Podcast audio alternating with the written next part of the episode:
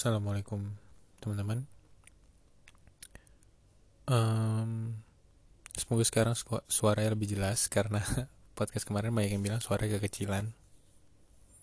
Padahal niatnya memang mau mau apa? Mau bikin secalm mungkin podcast ini karena memang gue uh, promonya biasanya kemungkinan akan pas malam gitu karena ini bulan puasa jadi kayak jam-jam setelah tarawih jam-jam 8 setengah 9 kayak gitu. Jadi sekarang gue lebih deketin mulut gue ke mikrofonnya. Hmm, makasih banget buat teman-teman yang sudah appreciate podcast sebelumnya. Gue banyak dapat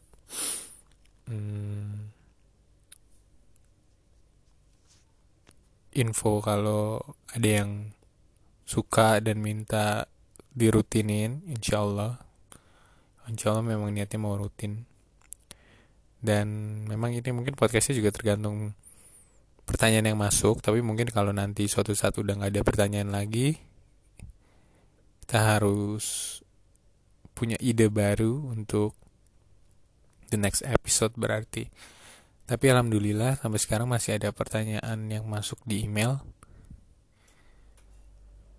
Dan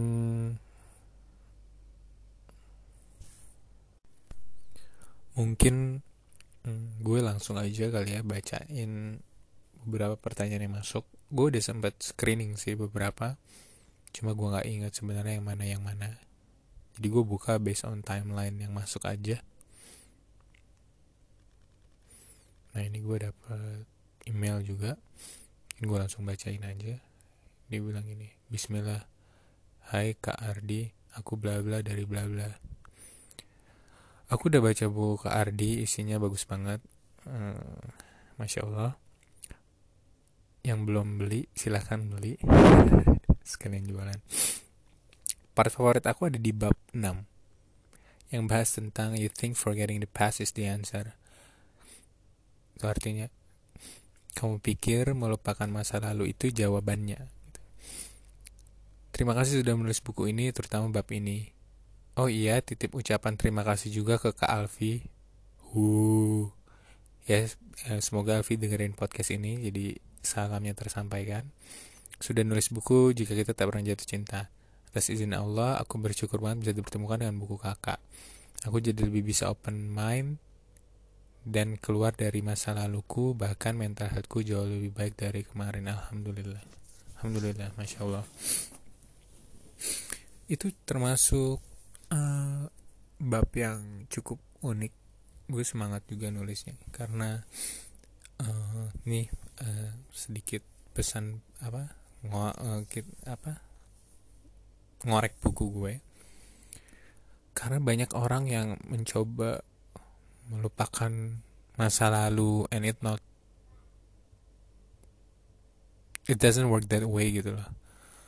Ketika gue sedikit bahas uh, di sana Maksudnya kita tidak bisa melupakan kejadian suatu kejadian yang punya dampak besar dalam hidup kita. Begitu aja kayak kita coba lupa kita coba lupa. Karena nggak begitu caranya. Caranya justru uh, untuk menjadikan bahwa itu adalah suatu event yang biasa aja, suatu momen yang biasa aja sehingga kita tidak terus-terusan menganggap uh, kejadian itu adalah suatu yang penting dalam hidup kita. Dan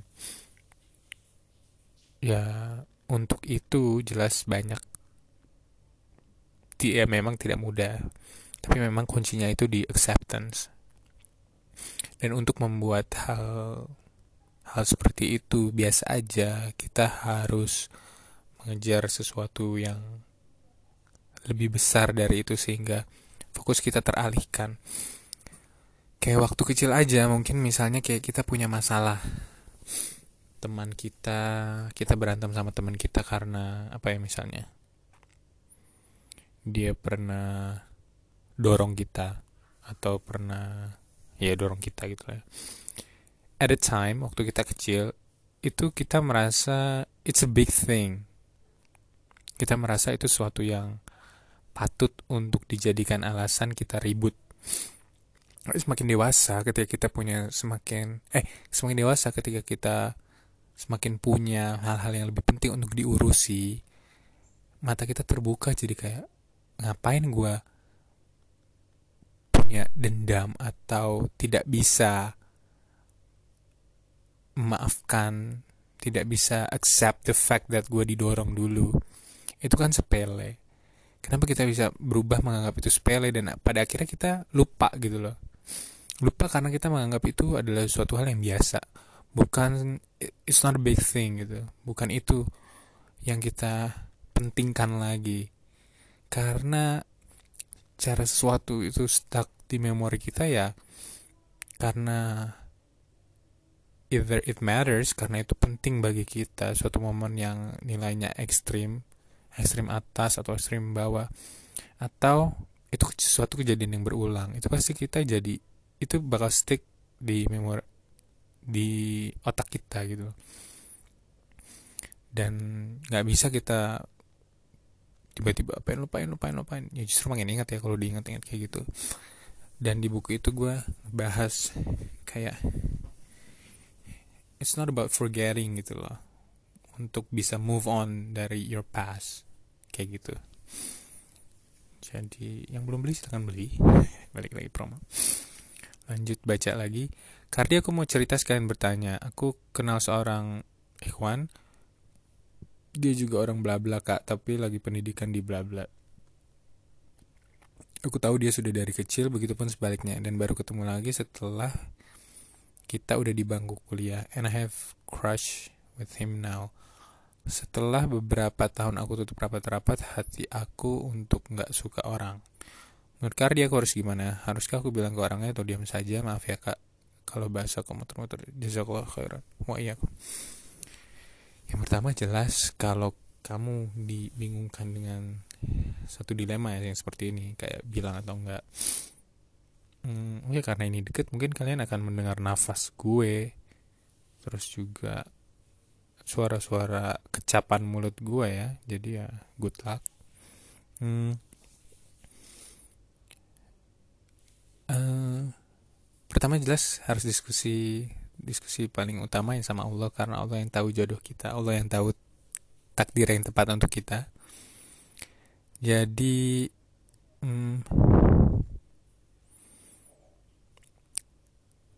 coba istikharah gitu. Kalau memang dimudahkan untuk bilang ke orangnya bilang ke orangnya dengan tujuan menikah ya bukan hubungan-hubungan tidak halal lainnya maka akan dimudahkan insya Allah. Dan sebaliknya kalau orang itu bukan orang yang tepat buatmu maka akan dipersulit. Ya insya Allah. Dan karena ya harus tahu juga ya orang yang tapi kalau orangnya paham agama insya Allah ini menjadi hal yang harusnya dia tahu bukan suatu aib gitu loh. Karena nikah itu kan ibadah ya. Dan dan dengan cara yang benar tentunya maka itu akan menjadi sesuatu yang baik juga. Yang jelas pantaskan diri dulu karena jelas dari pendidikannya ini orang paham agama insya Allah ya. Jadi pantaskan diri dulu terus coba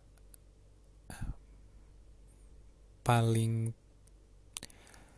uh, coba ngomong sama ayahmu mungkin bisa jadi jembatan ke keluarganya dia. Ya nggak? Kalau memang sudah siap gitu. Harusnya tidak masalah yaitu dengan cara-cara yang ini lagi ya. Tapi untuk secara kalau teknisnya sih saya nggak bisa ngomong banyak sih ya karena selain saya nggak tahu situasinya saya nggak tahu orang dia orang yang seperti apa dan kamu orang yang seperti apa. Jadi ya sebenarnya kamu lagi yang paling bisa menilai ya karena kayak apakah saya sudah pantas? Apakah saya sudah siap gitu?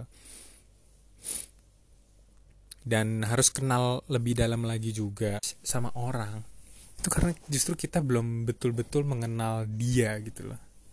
Sering gak sih kita kayak punya crush sama seorang tapi pas kenal lebih dalam kita malah pas tahu gitu pas tahu oh ternyata orangnya seperti ini seperti ini seperti ini. Justru malah mengecewakan. Karena when we have crush on someone itu our brain deceive us. Kita membuat skenario-skenario bahwa wah ini orang pokoknya oke okay deh. Ini orang hebat banget. Udah ba tipe gue banget. Kayak misalnya kita melihat idola-idola kita misalnya di entah itu di Instagram, kayaknya perfect banget. Padahal kalau kenal ya nggak mungkin ada manusia sempurna itu. Ketika kenal lebih dalam pasti karena kamu punya apa ya high standard kamu punya ekspektasi yang tinggi terhadap eh, orang-orang uh, yang belum kamu kenal gitu. Misalnya kayak di Instagram kan banyak tuh orang-orang yang uh, saya nggak mau bilang gini tapi memang kayak orang-orang yang pamer dengan ibadahnya yang menurut saya Allah alam sih tujuan dia apa Allah yang tahu niat dia. Tapi uh, ada ada beberapa ibadah yang memang tidak untuk ditunjukkan gitu loh apalagi ke orang banyak sayang sekali. Sayang sekali gitu loh ibadahnya karena salah satu syarat diterimanya ibadah adalah keikhlasan dan ketika kita menunjukkannya ke orang-orang entah itu dia dia bilang supaya mengencourage orang-orang juga untuk melakukan tapi ikhlas itu susah. Apalagi dengan menunjukkan ke orang-orang itu. Jadi kan biasanya terus kalau lihat tuh pasti komen-komennya kayak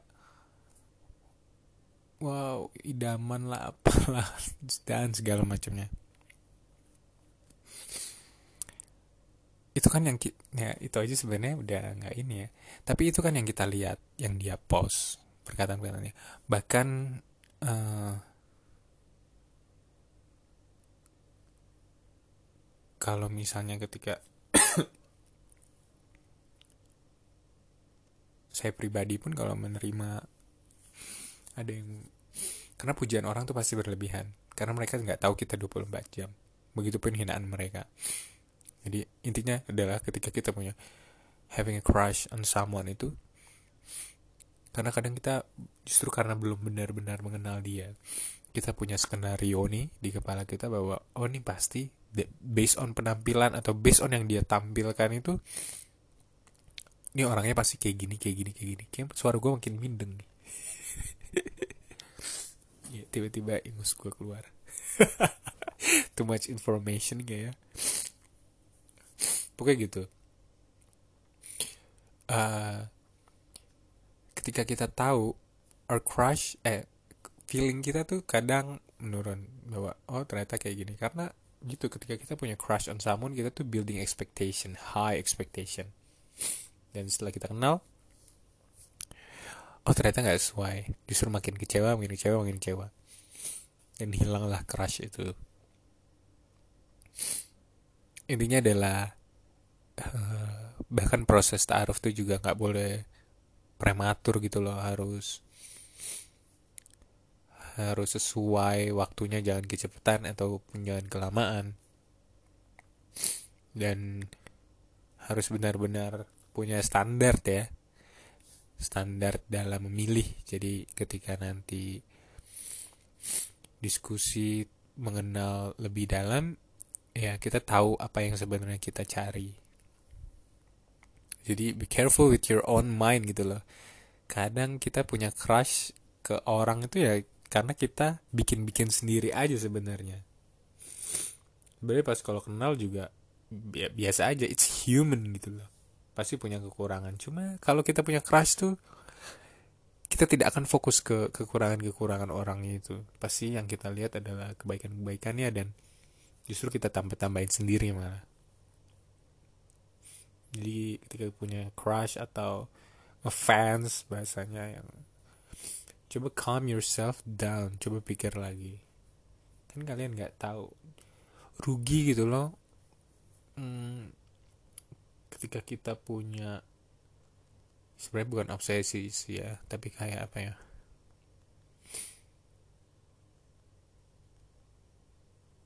Ya mungkin obsesi ya dengan orang dengan manusia biasa gitu loh yang tidak terbukti apa-apa. Tapi kalau sama orang-orang pilihan orang-orang terbaik kayak Rasulullah dan sahabatnya itu kan nggak merugi ya kita bisa contoh mereka cerita mereka tuh sudah dipatenkan gitu loh di Al-Quran di hadis-hadis sehingga patut untuk dikagumi. Tapi ketika kita atau para para ulama gitu yang mereka memang udah punya labelnya tapi kalau kita kagum sama orang-orang yang apa ya yang ibadahnya dikasih lihat di sosial media coba deh hati-hati. Ya agak melebar ya tapi semoga masih on track. Semoga menjawab. Ini gue baca next question. Hai kak assalamualaikum. Mau curhat? Ah heheo.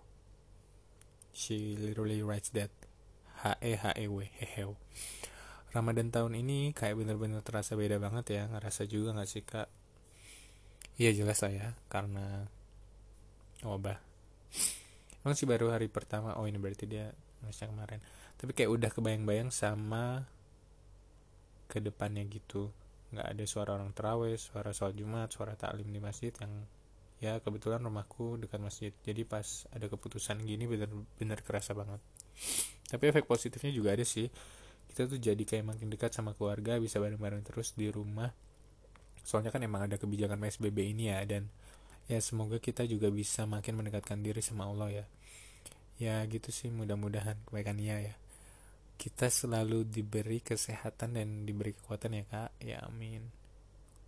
Di balik semua pasti ada hikmahnya. Hehe. Oh ya kak mau tanya deh sebagai ilmu psikologi ngelihat situasi kayak gini tuh gimana? Kira-kira PSBB ini bakal berpengaruh besar ke psikis kita nggak ya?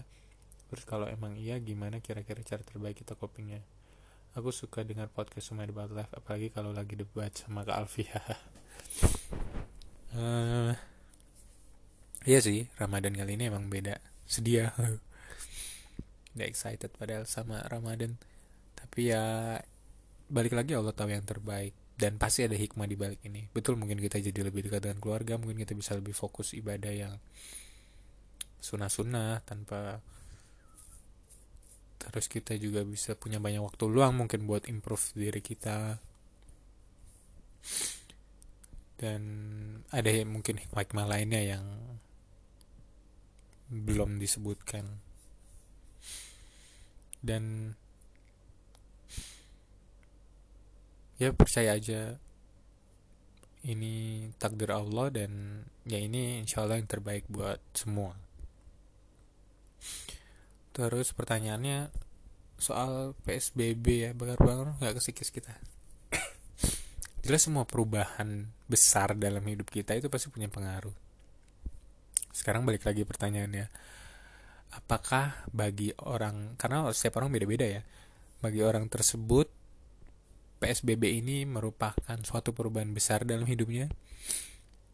Karena ada tipe-tipe orang yang memang ya biasa di rumah dia nggak terlalu suka keluar sehingga tidak merasakan banyak perbedaan dari dampak ini. Tapi ada juga orang yang seringnya keluar aktivitasnya banyak. Dan dia jadi punya ini jadi berdampak besar dalam hidupnya tapi manusia itu adalah makhluk yang adaptasinya paling bagus. Hmm, kita bisa cepat gitu beradaptasi dengan situasi dan kondisi yang berubah. Mungkin bagi sebagian orang butuh waktu tapi pada akhirnya bisa gitu loh. kita akan mencari cara gitu untuk mendapatkan tujuan kita. Kayak ya ya dengan bantuan-bantuan teknologi misalnya kayak orang kerja mau gak mau harus kerja ya akhirnya menggunakan teknologi yang ada atau insya Allah bakal survive gitu loh maksudnya pada akhirnya. Dan ya jelas kalau misalnya orang itu mungkin tapi ya mm, insya Allah bukan pengaruh psikis yang gimana-gimana lah ya. Kita juga bukan dalam situasi yang lockdown mungkin yang benar-benar dilarang keluar gitu. Kita masih PSBB ya masih bisa keluar yang ya mungkin dibatasi tapi nggak kayak satu keluarga satu orang. Nggak gitu ya jadi insya Allah masih fine fine aja sih dan mungkin bagi orang-orang yang nggak betah di rumah yang punya masalah sama keluarga mungkin ini juga akan menjadi suatu apa ya gebrakan yang besar dalam hidupnya karena ya harus harus adaptasi lebih lagi.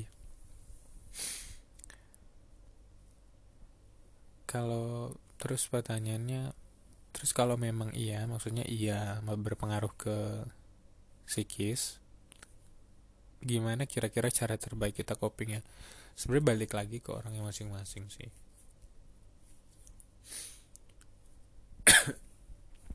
Mungkin kalau kita ngomongin ini lebih dalam adalah ini masalah existential crisis gitu ya kayak gue adalah orang yang bagi orang-orang yang terpengaruh sama ini ya uh, situasi ini. Gue adalah orang yang keluar gue orang yang outgoing gue adalah orang yang penuh dengan aktivitas. Dan ketika itu semua nggak bisa dia kayak kehilangan jati dirinya. Yang merasa jadi kayak nggak betah nggak punya kontrol atas situasi nggak punya kontrol atas dirinya sendiri dan itu yang bikin dia kayak losing hope mungkin uh, stres sendiri dan makin memperburuk keadaannya. Dan tidak ada hal yang bisa menenangkan dengan baik dengan apa ya cepat dan permanen selain terus-terusan mengingat Allah dan memahami sifat-sifatnya bagaimana Allah menyayangi makhluk-makhluknya kita sebagai manusia dan ganjaran-ganjaran dari ketakwaan kita terus juga takdir-takdir yang sudah disusun rapi sehingga kita bisa merasakan ketenangan di situ mungkin yang yang bisa membantu mental kita untuk baik-baik aja gitu. Itu satu. Dan terus mungkin ya kita harus cari cara supaya kita terus bermanfaat. Entah itu bantu orang lain kita harus lihat tetangga kita apakah mereka butuh bantuan di saat-saat seperti ini. Karena ketika kita bermanfaat untuk orang lain itu memberikan arti eksistensial tersendiri juga di hidup kita. Kita jadi punya makna kita jadi merasa sudah melakukan kebaikan dan kita berharap balasan dari Allah tentunya. Ya mungkin itu sih basicnya. Sisanya kalau mau jalanin hobi yang bisa jalanin di rumah silakan. Mungkin terus berkomunikasi dengan teknologi yang ada dengan media-media yang ada yang terlalu dalam juga apa ya membaca berita atau terima informasi soal wabah ini. Maksudnya ya udah yang kita tahu ya wabah ini begini begini begini begini. Kalau ada informasi-informasi yang karena informasi itu sekarang gampang banget dan gak semua orang bisa menghandle itu. Mereka men-share dengan seenaknya percaya begitu aja itu kan juga bahaya ya. Dan berdoa tentunya jangan hilang harap. Ya mungkin itu sih. Next kayak si mana ya tadi terakhir? Oh ini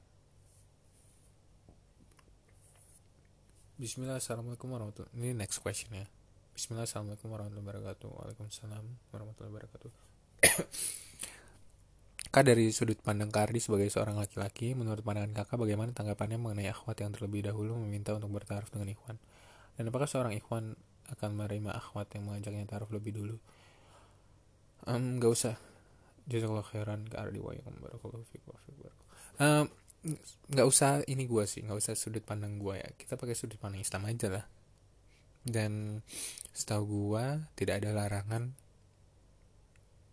untuk wanita make a move duluan untuk mengajak bertaruh atau menikah cuma dengan cara-cara yang dibolehkan tentunya misalnya lewat keluarga atau kalian bisa cari kajian-kajian seputar ta'aruf. Jadi kalian bisa dapat insight mana nih cara yang paling cocok buat kehidupan kalian karena jujur saya nggak tahu kalian orang seperti apa atau laki-laki yang kalian incar ini seperti apa juga. Yang jelas perantara wali itu perlu. Jadi nggak nggak nggak sendirian gitu. Tiba-tiba datang atau gimana dan apakah seorang ikhwan akan menerima akhwat yang mengajak kita lebih dulu kayaknya ini balik lagi ke orangnya juga ya masing-masing. Kayak apakah dia paham ilmu bagaimana dia melihatnya bagaimana juga cara kita mungkin kalau terlalu agresif dia jadi risih atau mungkin justru dia appreciate. Beda-beda sih tiap orang sebenarnya. Kita tidak bisa mengeneralize kalau laki tuh gini laki tuh gitu. enggak juga sih ini beda-beda. Sampai mana tadi? Oh ini.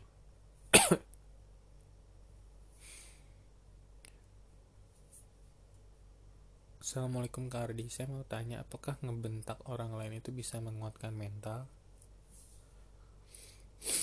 Jadi gini Kak, waktu saya baru masuk pondok pesantren, itu salah satu kegiatan orientasinya itu santri baru ya nya disuruh masuk kamar yang gelap, jadi dalam kamar tersebut itu ada mbak-mbak yang siap nanya-nanya, kalau nggak tahu ya dibentak.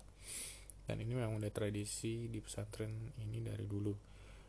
Ketika saya masuk kamar tersebut, saya memang sempat dibentak karena nggak ada yang jawab pertanyaan seputar pesantren tersebut. Eh karena nggak bisa jawab. Dan ketika dibentak itu emang dibentak banget gitu ya gimana ya dibentak sama orang tapi nggak kelihatan siapa-siapa. Itu satu yang buat gak enak juga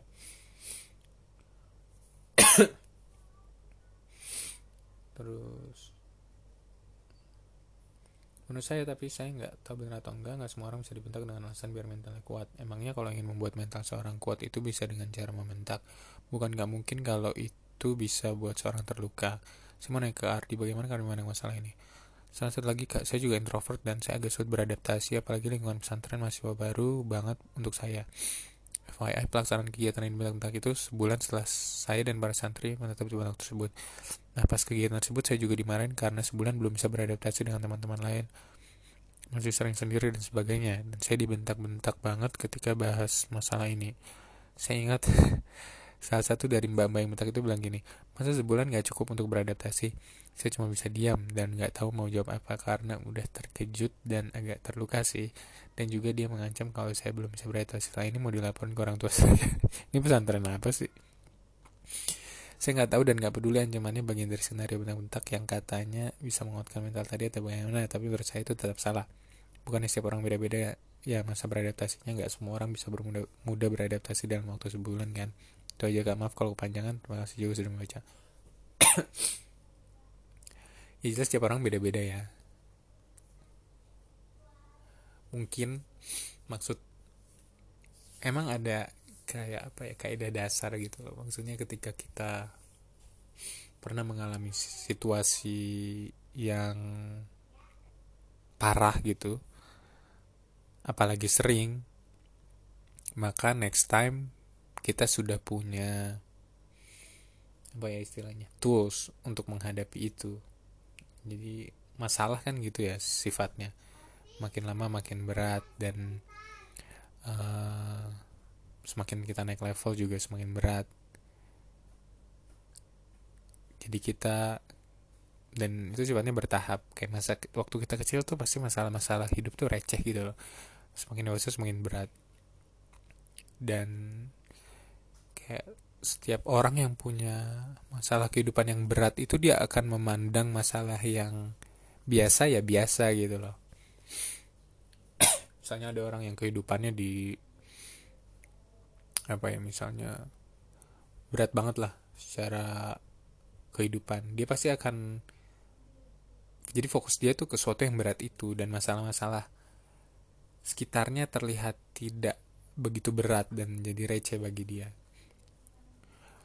Tapi ya bukan berarti ya mungkin kalau kayak gini misalnya dibentak jadi apa namanya ya jadi di di gelap. Jadi mungkin kalau sering ya berarti lain kali kita nggak kaget lagi dibentak di dalam keadaan gelap. Mungkin itu.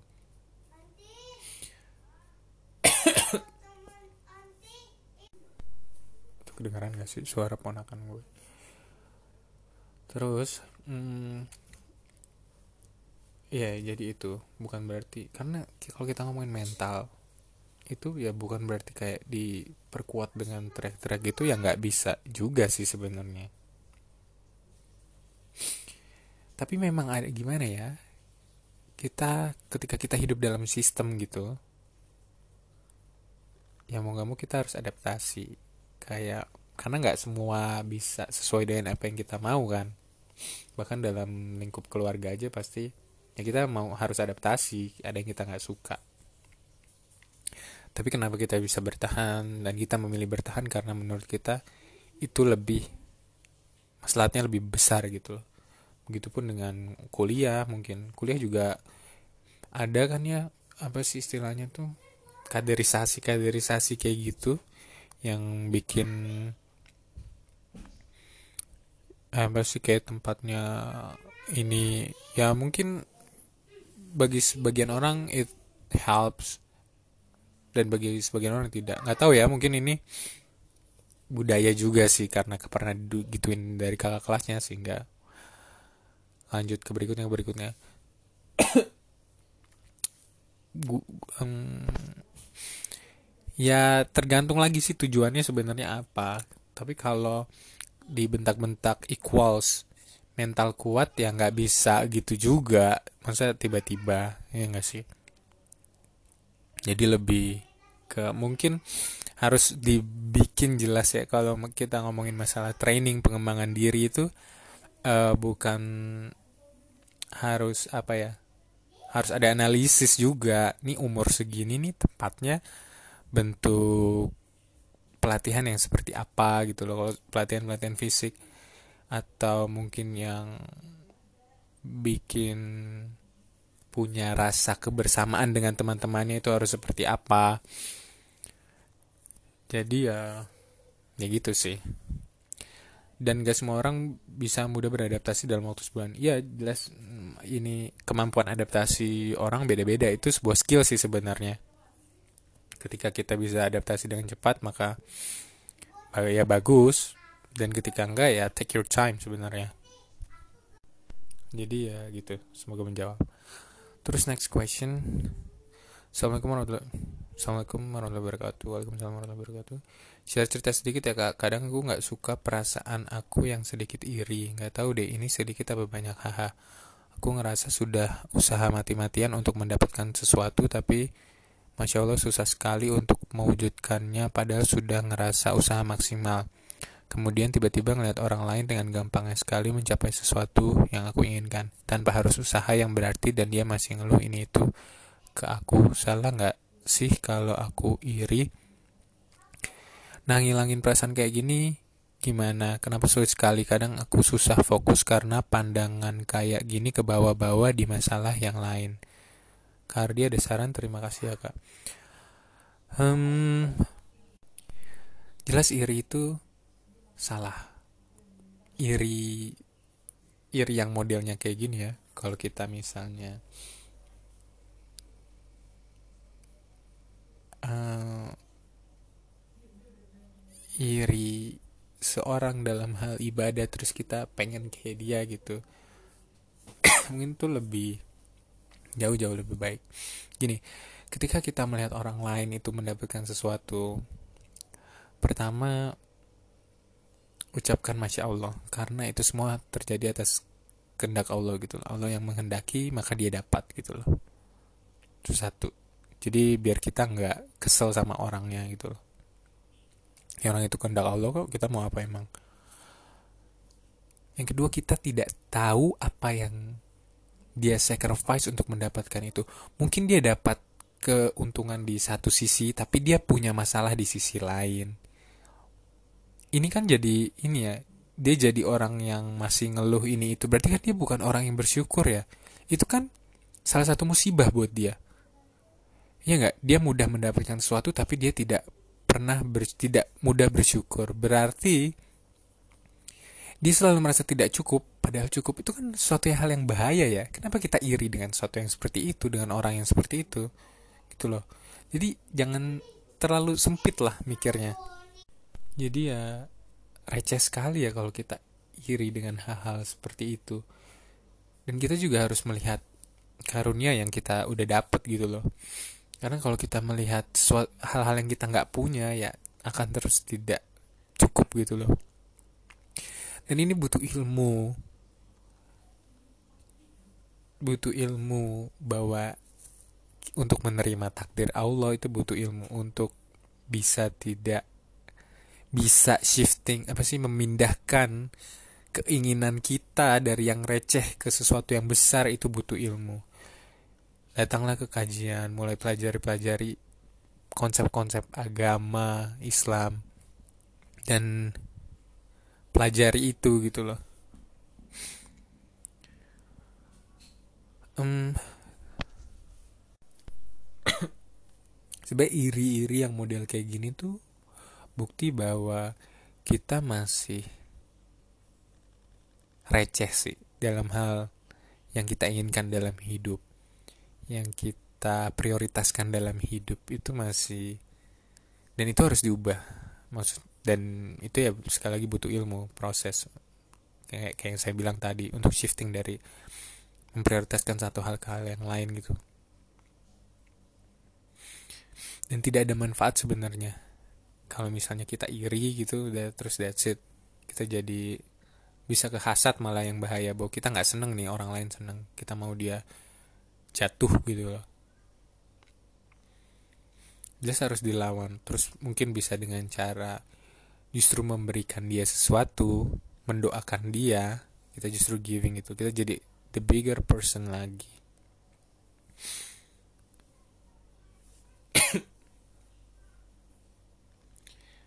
dan coba fokus ke apa yang kita punya. Dan usaha gitu loh menambahkan entah itu skill atau sesuatu yang kita inginkan. Sehingga kita punya sesuatu juga gitu yang kita bisa urusin. Dan mungkin bisa ngomong juga ke temannya ketika temannya mungkin dan dan jangan terlalu ini juga ya cari tahu gitu loh mungkin kan kita jadi tahu hal yang kayak gini jadi kayak iri malah. Jadi ini ya udah nggak usah terlalu mau tahu gitu loh sama hidup orang kalau belum siap. Jadi mungkin bisa dibilang ke temennya jangan ganti topik kayak aduh jangan cerita masalah jangan ngeluh-ngeluh mulu dong gak enak nih moodnya kayak gitu kan bisa. Dan perbaiki diri dan berdoa terus supaya jadi lebih baik Udah berapa pertanyaan ya? Gue lupa lagi. Kita udahin aja apa? Kayaknya udah banyak deh.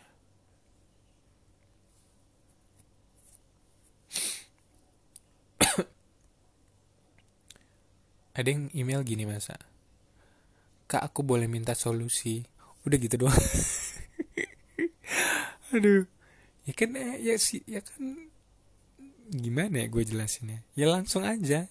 Kan ini bukan sms masa gue balas dibalas lagi dibalas langsung ya ngomong break gitu loh biar enak ya gak sih? Mungkin itu aja ini juga udah udah lumayan lama udah setengah jam lebih 40 menit bahkan. Semoga membantu podcastnya jawaban-jawabannya buat bukan cuma buat yang nanya tapi buat semua. Mungkin bisa nambah insight atau hmm, perubahan-perubahan baik yang baru. Dan buat teman-teman yang lain tetap ditunggu emailnya. Kalau kalian punya story cerita atau masalah atau apa namanya pertanyaan yang kalau gue bisa jawab mungkin uh, ke email langsung di aftermidnight.rdmd at gmail.com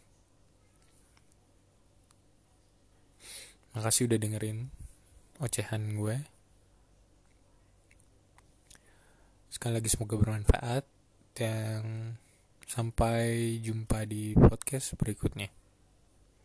Assalamualaikum warahmatullahi wabarakatuh.